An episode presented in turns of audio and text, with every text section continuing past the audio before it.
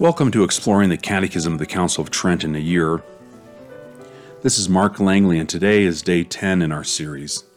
Today, as promised, we are going to proceed to the word Almighty in the first article of the Creed I believe in God the Father Almighty. And so we begin by turning to the Catechism on page 23 in my edition. Uh, there is a subheading with quotation marks around the word Almighty or omnipotentem in Latin when we say credo in unum Deum patrem omnipotentem. So we read from the Catechism The sacred scriptures, in order to mark the piety and devotion with which the most holy name of God is to be adored, usually express his supreme power and infinite majesty in a variety of ways. But the pastor should first of all teach that almighty power is most frequently attributed to him.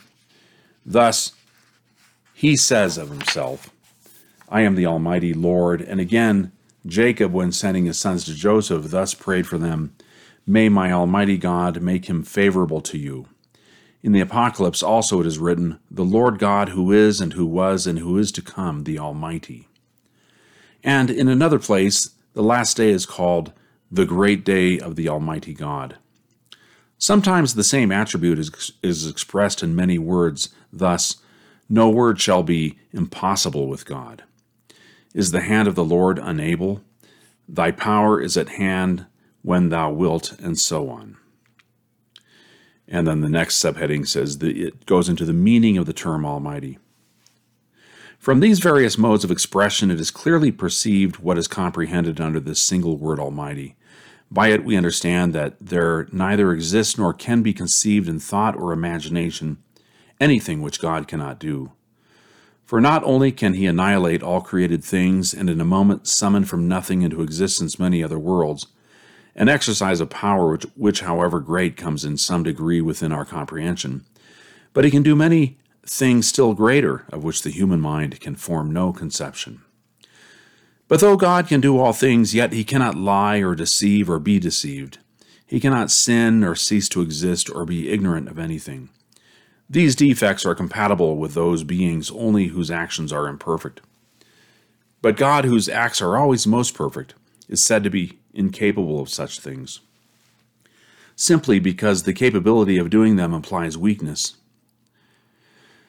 not the supreme and infinite power over all things which God possesses. Thus, we so believe God to be omnipotent that we exclude from him entirely all that is not intimately connected and consistent with the perfection of his nature. And uh, we just make a few comments here. The uh, Catechism explains carefully that um, sometimes people say, Can God do anything? Uh, meaning, you know, can he literally do anything without, uh, without uh, any sort of um, qualification? And of course, the the question invites us to say, or invites us to question the omnipotence of God, because if we say, well, there are some things God can't do. For example, he can't he can't make a square circle, or he can't uh, lie, or things of this sort. We um, should know that these are not limitations on the power of God. So, for example, God cannot do something which contradicts being itself, or he cannot do something which is a contradiction in terms. And this doesn't imply any sort of weakness or lack of power. Um, and then when the Catechism explains, nor can God lie or do something evil, um, that's not a limitation on his omnipotence either, because that, as the Catechism explains, um, lying and doing anything which involves some kind of non being is really the action of a of weakness and not of power. So that's a um, that's an old question that comes up a lot, and children like to ask that uh, sort of thing as well. Can God can God lie? Um, and we explain that in saying no, God cannot lie. He can't be deceived. That's not any kind of limitation on his omnipotence. Uh, let's just continue a little further. The next section in the Catechism of the Council of Trent says, Why omnipotence alone is mentioned in the Creed. The pastor should point out the propriety and wisdom of having omitted all other names of God in the Creed, and of having proposed to us only that of Almighty as the object of our belief.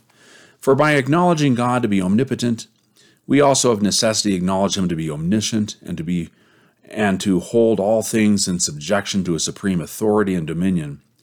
When we do not doubt that he is omnipotent, we must be also convinced of everything else regarding him, the absence of which would render his omnipotence altogether unintelligible. Besides, nothing tends more to confirm our faith and animate our hope than a deep conviction that all things are possible to God.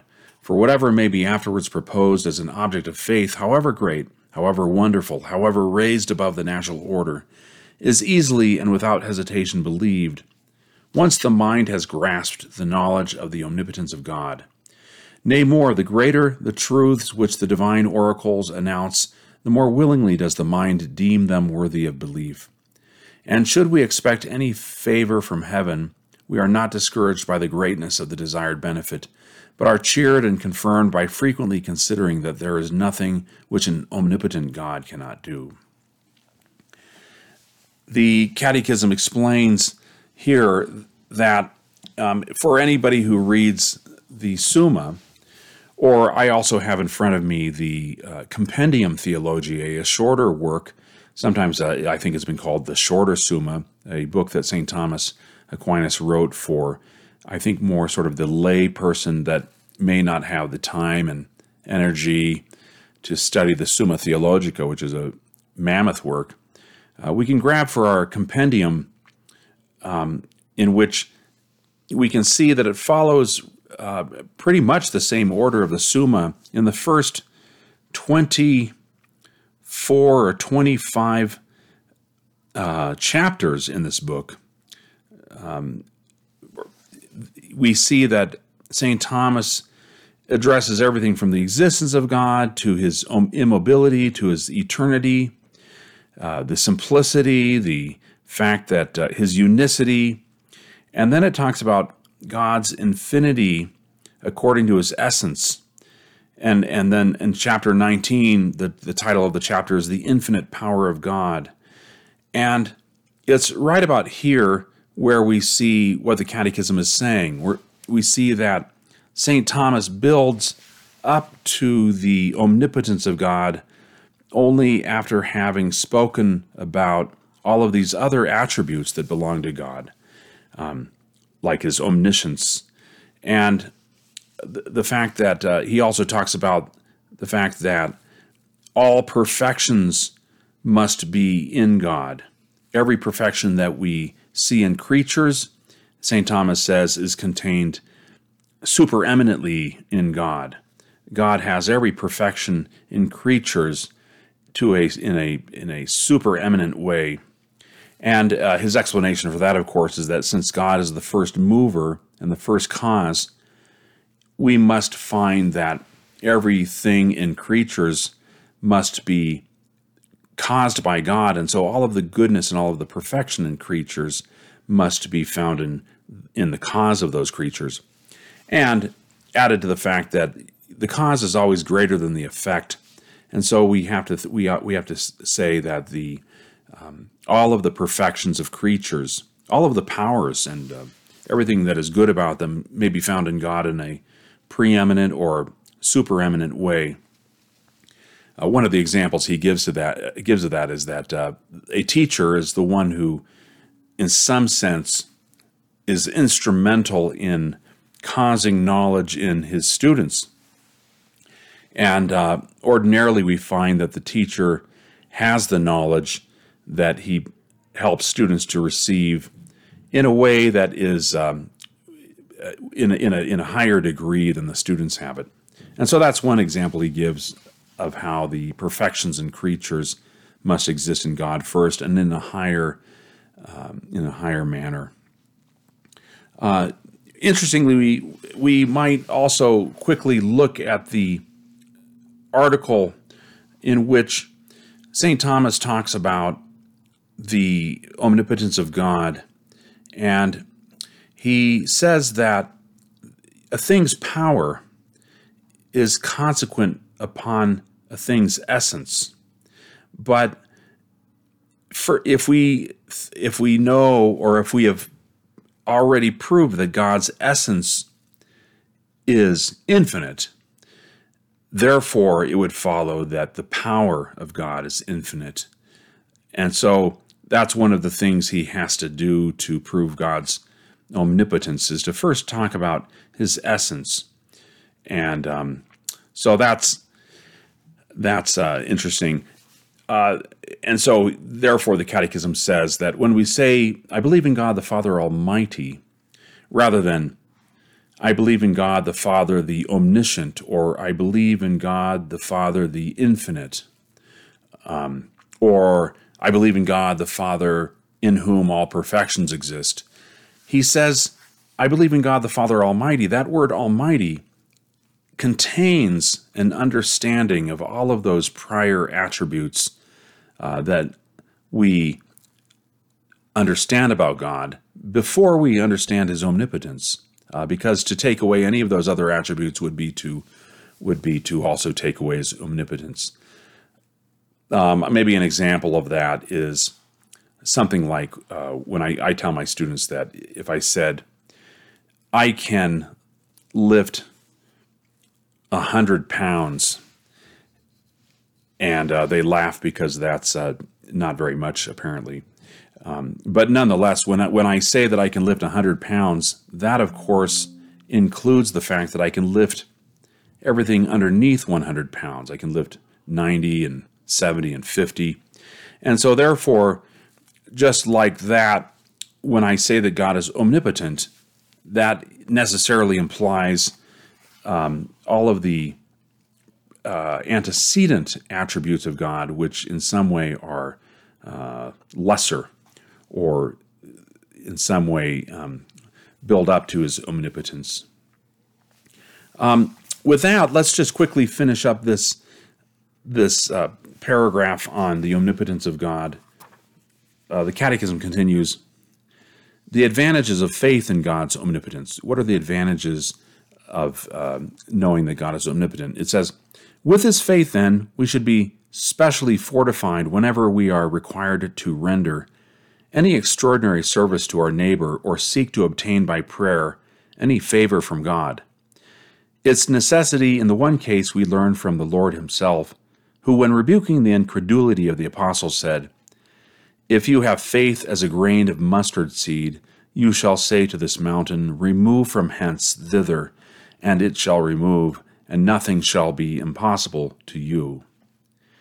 And in the other case, from these words of St. James, let him ask in faith nothing wavering. For he that wavereth is like a wave of the sea, which is moved and carried about by the wind. Therefore, let not that man think that he shall receive anything of the Lord.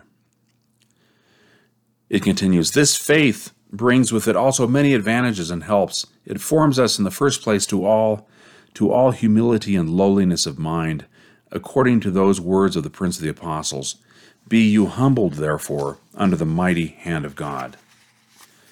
It also teaches us not to fear when there is no cause of fear, but to fear God alone, in whose power we ourselves and all that we have are placed.